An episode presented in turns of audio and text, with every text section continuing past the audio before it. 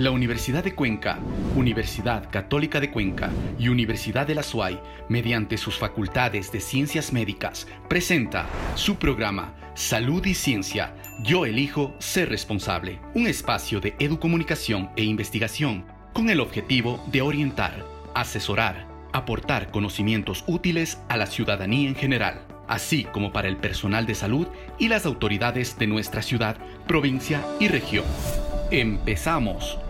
La gran mayoría de familias tiene una mascota que se ha convertido en un miembro más, un perro, un gato. Sin embargo, en época de pandemia se nos ha complicado la situación de cómo debemos cuidarlos o las preocupaciones naturales de alguna manera respecto de la transmisibilidad que pueda tener la COVID-19 entre animales y personas. Y este es el tema que vamos a analizar el día de hoy. Este es el tema que nos ha convocado en Salud y Ciencia. Recuerda seguirnos a través de todas nuestras plataformas digitales. Universidad de Cuenca, Universidad de la SUAY y Universidad Católica de Cuenca. Estamos en Academia TV y también a través de la señal abierta de Radio Ondas Cañaris.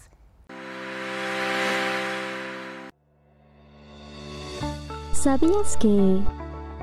De acuerdo a estudios, el virus puede propagarse de personas a animales en ciertas situaciones, especialmente durante el contacto cercano.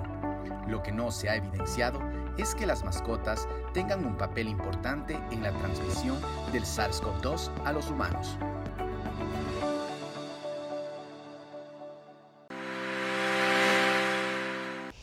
Y nuestras mascotas merecen amor y cuidado. Pero en época de pandemia no sabemos necesariamente cómo responder si tenemos la duda si una de ellas fue contagiada o cómo podría ser el contagio entre personas y animales.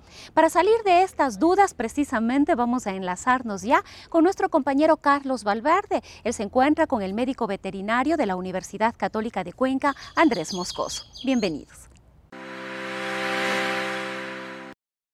Gracias, Rosana. Muy buenos días con ustedes, estimados televidentes que nos siguen a través de Academia TV y Ondas Cañares y también a través de nuestras redes sociales. Estamos en nuestro programa Salud y Ciencia.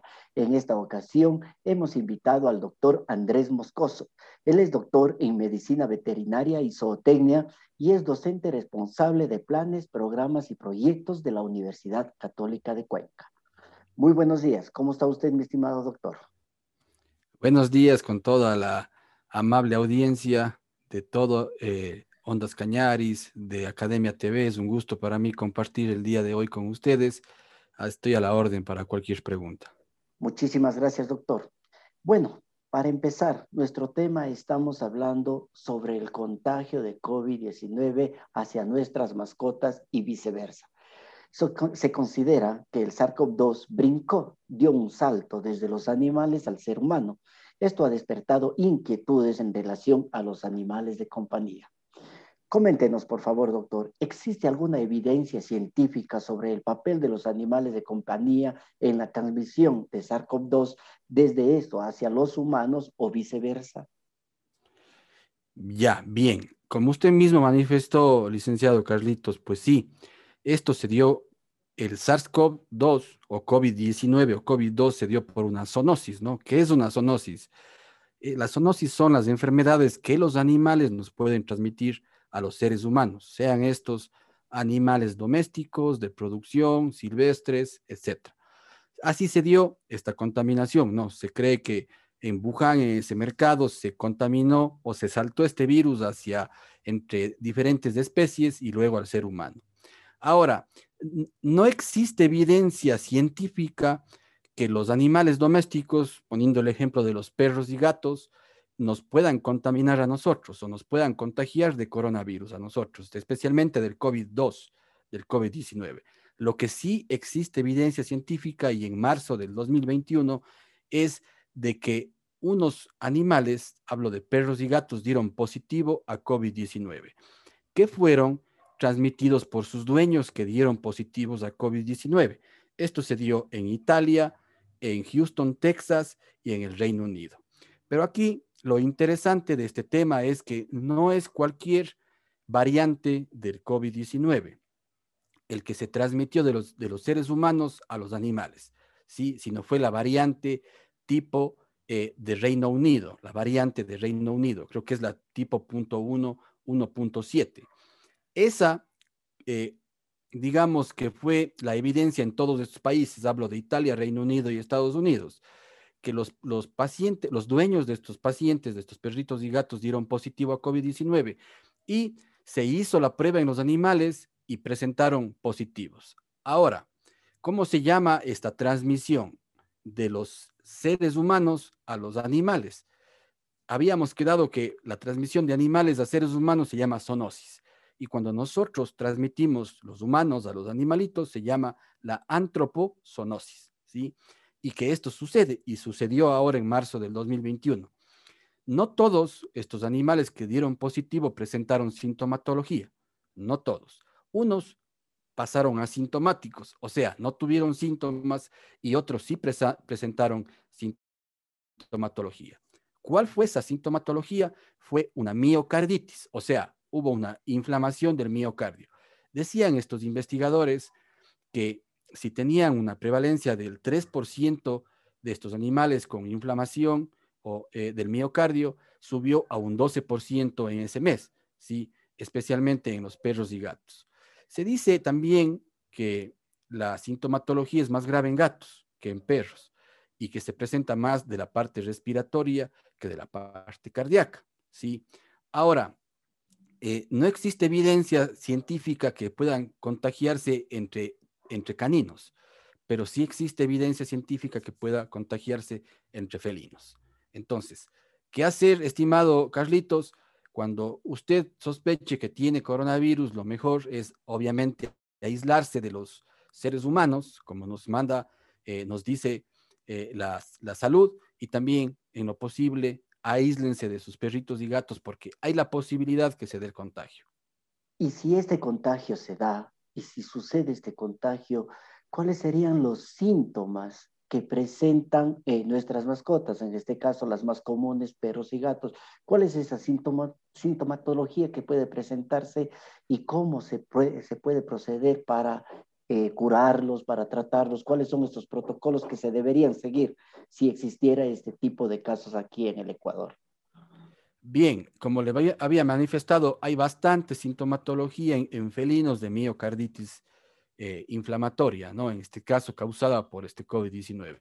En perros sí se ha visto problemas respiratorios, ¿sí?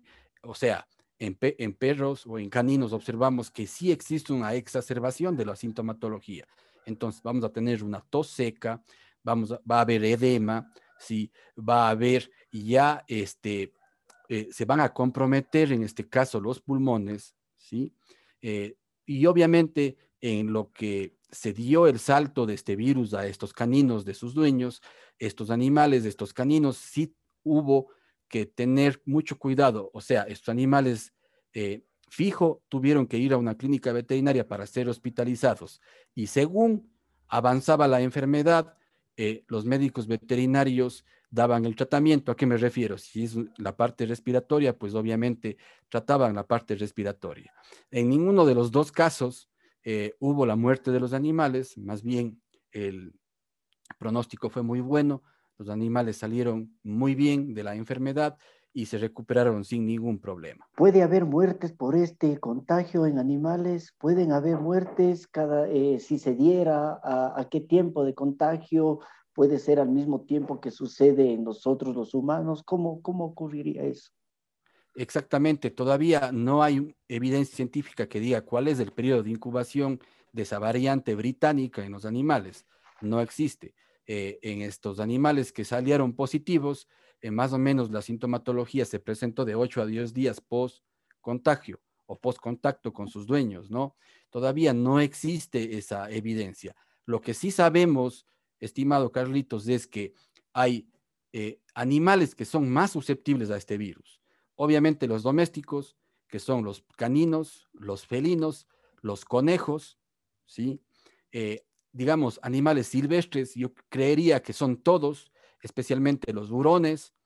Eh, bueno, y todos sabemos que eh, es, es muy, eh, muy verídico o muy cierto que esta enfermedad saltó de estos animales silvestres. Hablamos de los murciélagos, ¿sí? la civeta de palma también se dice que es otro animal silvestre que pudo tener el virus. bueno, en fin, Los animales silvestres, que sepa toda la audiencia, tienen, y los animales domésticos también, tienen muchos coronavirus dentro de ellos, ¿no? Obviamente los animales son, los, que más tienen este tipo de virus. A los domésticos nosotros, los médicos veterinarios, les controlamos con la prevención, con un tratamiento farmacológico profiláctico como es la vacunación, ¿no es cierto? Y obviamente a los silvestres no podemos hacer eso, por obvias razones. ¿Qué sucede si yo tengo contacto con animales silvestres?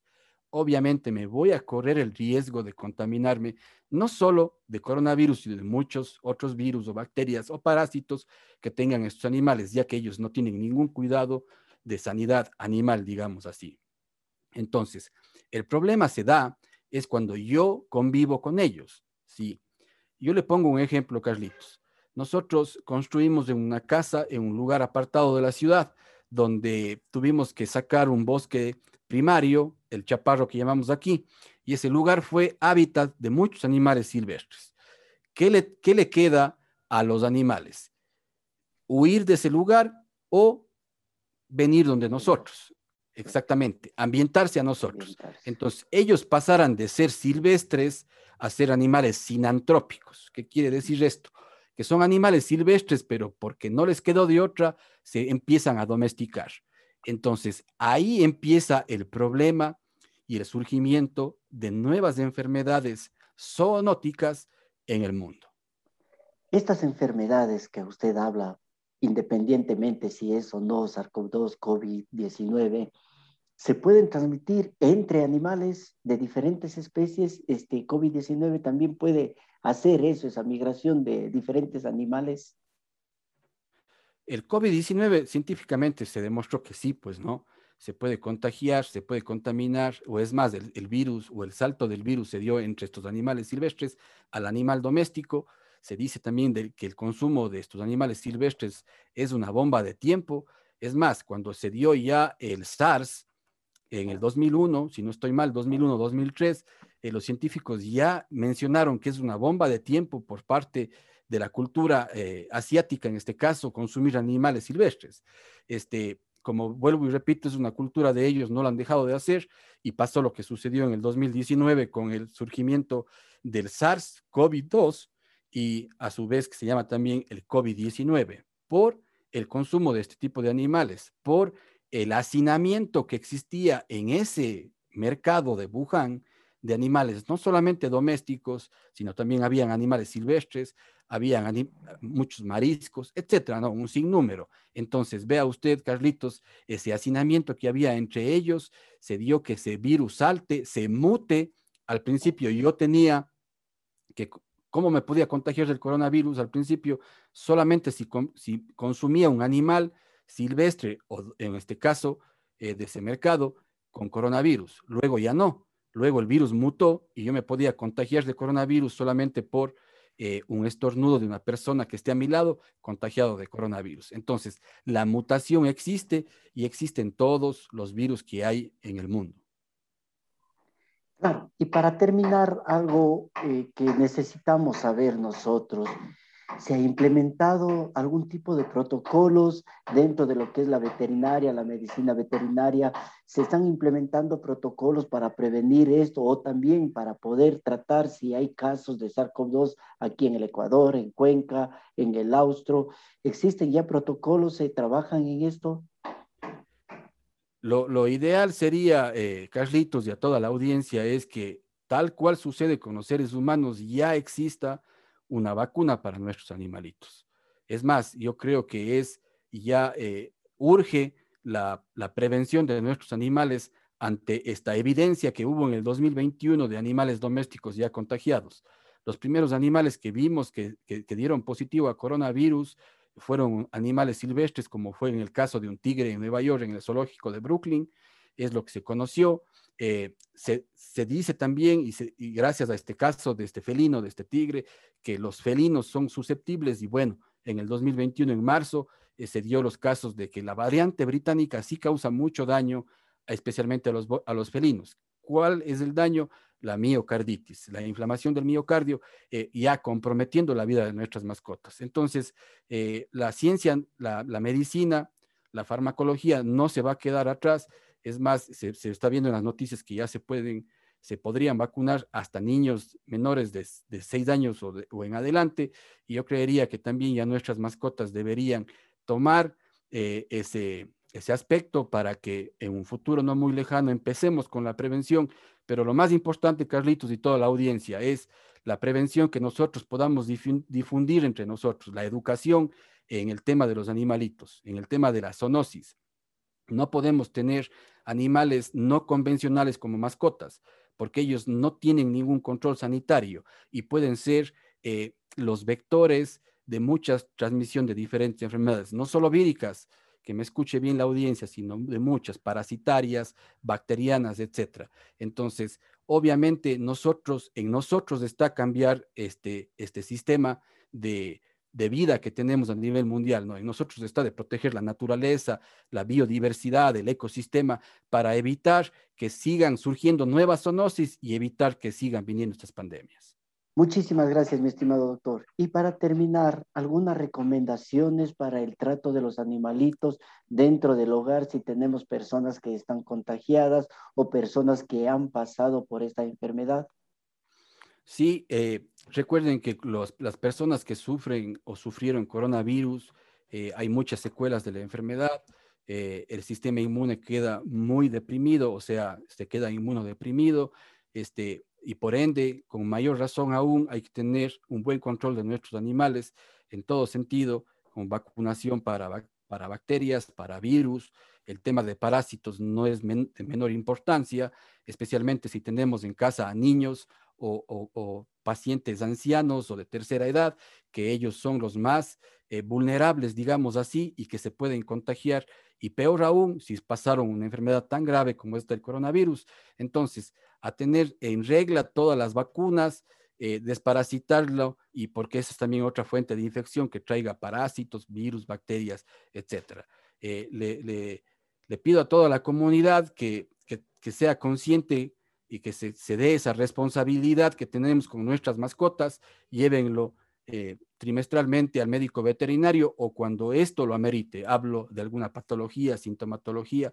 Nosotros como Universidad Católica de Cuenca, Carlitos, tenemos una de las mejores clínicas del Austro, tenemos los mejores profesionales eh, formados en el medio, tenemos cirujanos, tenemos clínicos, etcétera. Así es que para cualquier duda, inquietud, estoy a las órdenes, la Facultad de Medicina Veterinaria de igual manera y, eh, como le vuelvo y le repito, cualquier cosa a la orden. Mi estimado doctor, le agradezco muchísimo por su intervención, por su aceptación a esta entrevista. Para nosotros es un gusto tenerlo en nuestro programa Salud y Ciencia. Hemos conversado con el doctor en medicina, veterinaria y zootecnia, Andrés Moscoso. Es también docente y catedrático de la Universidad Católica de Cuenca y responsable de planes, programas y proyectos de la misma. Queremos agradecerle y estaremos conversando con ustedes en otra oportunidad si así lo ameritamos. Muchísimas gracias, un gran abrazo y recuerden, cuidar a nuestras mascotas. Muchísimas gracias. Adelante, Rosana. El doctor Alfredo Borrero, quien ha sido delegado por el presidente de la República para llevar adelante el plan de vacunación, mantuvo una agenda en la ciudad de Cuenca. Visitó hospitales, también algunos puntos de vacunación, uno de ellos el de la Universidad de la SUAY. Más detalles en el siguiente reporte. El vicepresidente de la República, Alfredo Borrero, se reunió con el rector Francisco Salgado y visitaron juntos el campus bicentenario de la Universidad de la SUAY y el desarrollo del proceso de vacunación que se brinda en este establecimiento.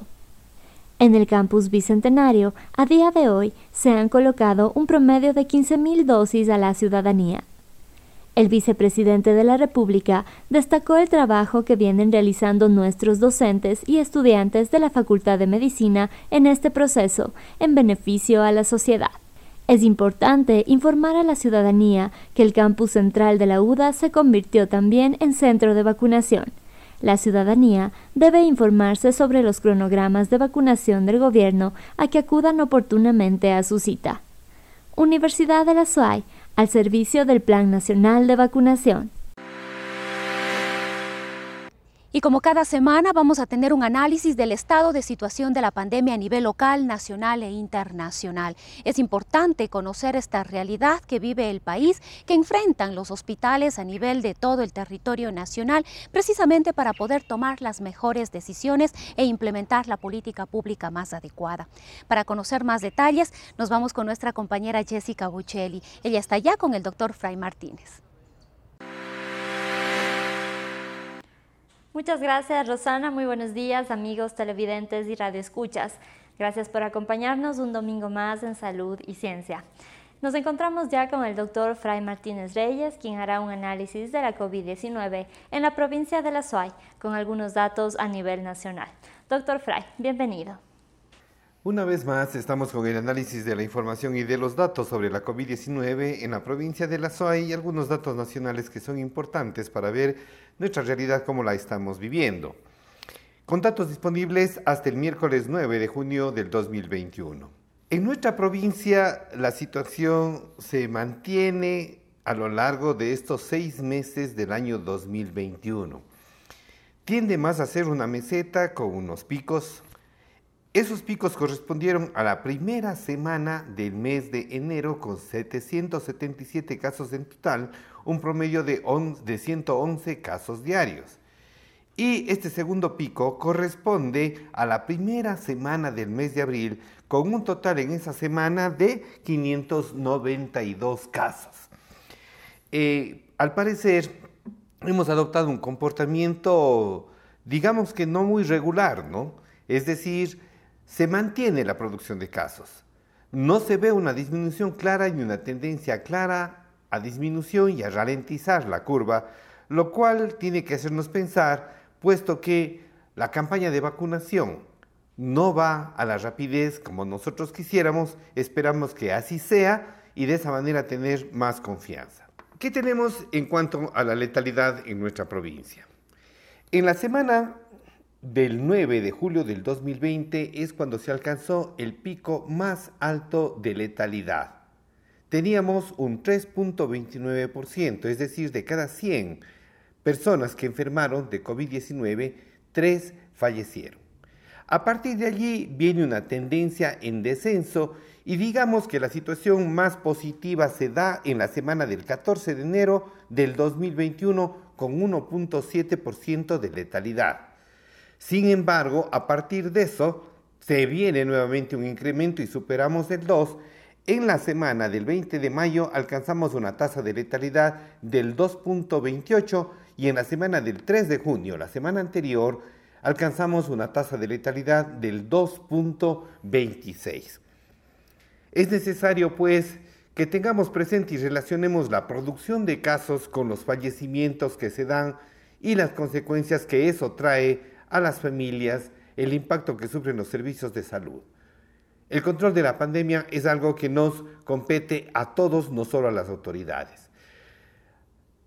Hasta el 7 de junio del 2021 se ha hecho una... En la campaña de vacunación, el número de primeras dosis es de 1.825.096.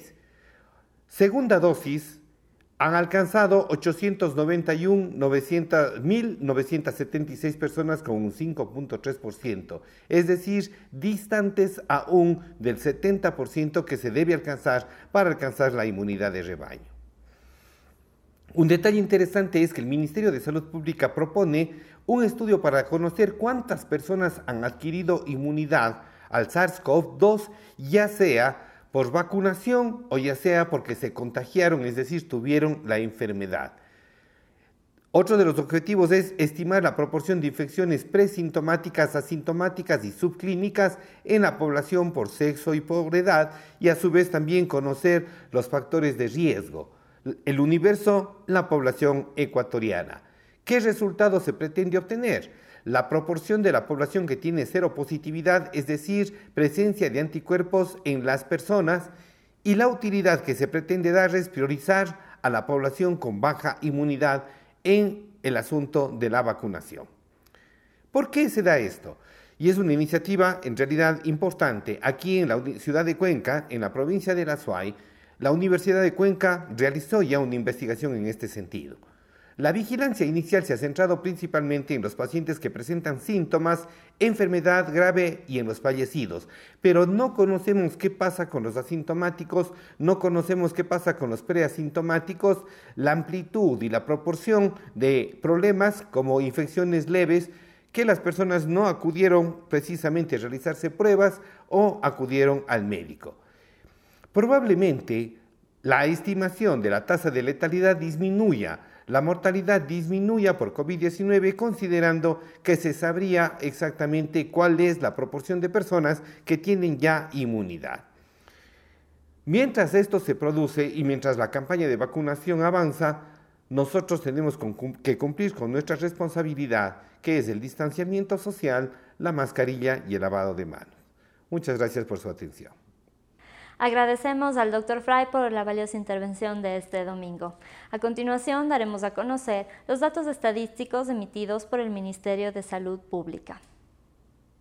En la provincia de La Suay, 23.585 casos confirmados, 490 fallecidos. A nivel nacional, 433.870 casos confirmados, 398.645 casos recuperados. De esta manera damos por finalizado nuestro segmento. Continuamos contigo, Rosana. Muy buenos días. Muchísimas gracias a Jessica y al doctor Fray Martínez. Como siempre y como habíamos dicho, es importante conocer la realidad de nuestro país, cómo estamos enfrentando la pandemia. Mientras avanza el proceso de vacunación, debemos continuar de manera responsable con todas las medidas de bioseguridad. No olvidemos el uso correcto de la mascarilla, sobre todo en los espacios cerrados y en los que no podamos mantener la distancia. El lavado correcto también de las manos, el lavado permanente de manos y por supuesto el distanciamiento físico. Nos despedimos como siempre deseándoles que tengan un excelente domingo. Tips y consejos. No limpie ni bañe a su mascota con desinfectantes químicos, alcohol, agua oxigenada ni ningún otro producto que no sea apto para mascotas.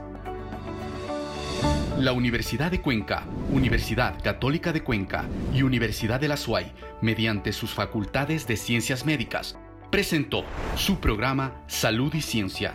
Yo elijo ser responsable. Un espacio de educomunicación e investigación con el objetivo de orientar, asesorar, aportar conocimientos útiles a la ciudadanía en general, así como para el personal de salud y las autoridades de nuestra ciudad, provincia y región. Hasta una próxima oportunidad.